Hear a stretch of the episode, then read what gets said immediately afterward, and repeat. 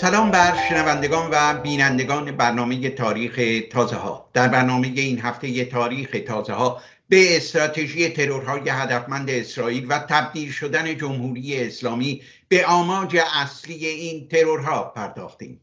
شنبه گذشته سی دی ماه برابر با 20 ژانویه 2024 پنج تن از اعضای سپاه پاسداران از جمله سردار حاج صادق امیدزاده معاون اطلاعات نیروی قدس در حمله موشکی اسرائیل به ساختمانی در دمشق کشته شدند.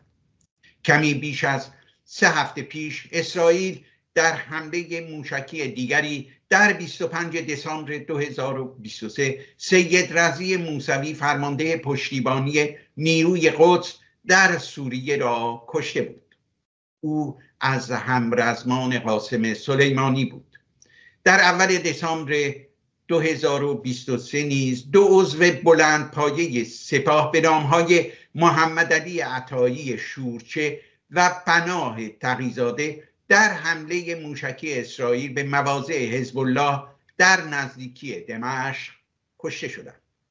فهرست نظامیان و غیر نظامیان وابسته به جمهوری اسلامی ایران که در سالهای اخیر به دست اسرائیل کشته شدند فهرست بلند بالایی است. افزون بر فرماندهان بلند پایه سپاه اسرائیل بعضی از کارگزاران غیر نظامی جمهوری اسلامی را نیز کشته است.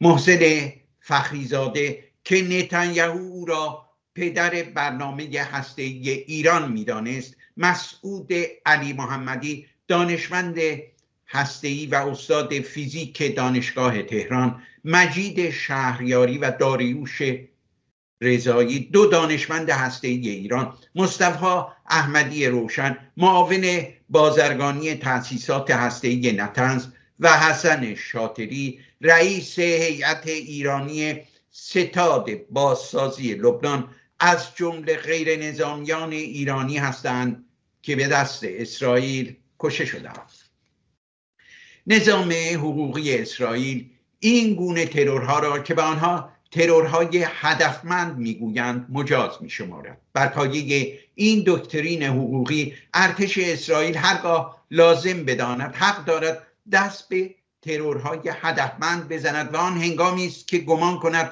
کسانی در حال برنامه ریزی برای عملیات خشونت آمیز بر ضد دولت اسرائیل آن دولت کسانی را هم که هموار کننده راه برای چنین عملیاتی باشند می‌کشند. مدافعان این استراتژی بر این عقیدن که استراتژی ترورهای هدفمند در چارچوب قانون جنگ می گنجد و آن استراتژی پاسخی سنجیده به تروریسم بر ضد دولت اسرائیل. به گفته آنان ترورهای هدفمند تا کنون جلو بسیاری از حمله ها به مواضع اسرائیل را گرفته یا به زمینگیر شدن سازمان های انجامیده است که قصد داشتند دست به عملیات تروریستی بر ضد اسرائیل بزنند. اسرائیلی ها این آموزه یا دکترین حقوقی را در درجه نخست برای مقابله با عملیات تروریستی سازمان های فلسطینی طراحی کردند. البته این ترورها اگرچه اسرائیل هرگز مسئولیت آنها را به عهده نگرفته همواره با محکومیت بین المللی روبرو بوده است. این استراتژی در میان اسرائیلی ها نیز مخالفانی دارد. به گفته آنان استراتژی ترورهای هدفمند با هنجارها و ارزشهای جامعه دموکراتیک سازگار نیست. از سوی دیگر دلیلی در دست نیست که بگوییم این استراتژی به امنیت بیشتر اسرائیل انجامیده است. تا کنون گفته می‌شد که ترورهای هدفمند اسرائیل در قیاس با جنگ های ضد تروریستی آمریکا و بریتانیا در عراق و افغانستان کمتر به مرگ غیر نظامیان انجامیده است.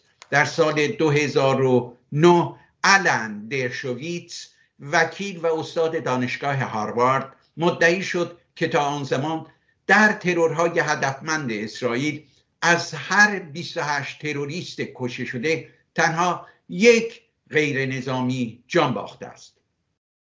اما امروز دیگر نمی‌توان چنین ادعایی کرد.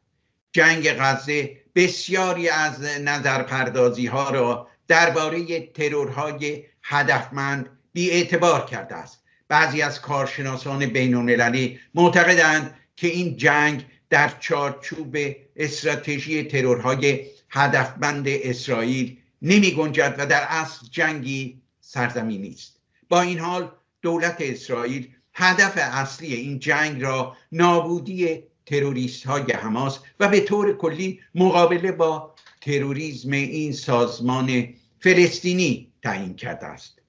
همزمان با پیشبرد جنگ غزه دولت اسرائیل از به کار بستن استراتژی ترورهای هدفمند درباره ایران و حزب الله باز نایستاده است.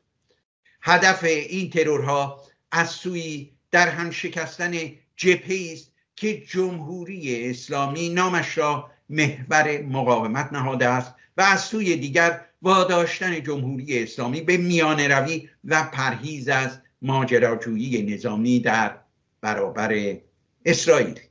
اسرائیل افزون بر کشتن دهها نظامی و غیر نظامی وابسته به جمهوری اسلامی بارها در تأسیسات هسته ایران خرابکاری کرده است.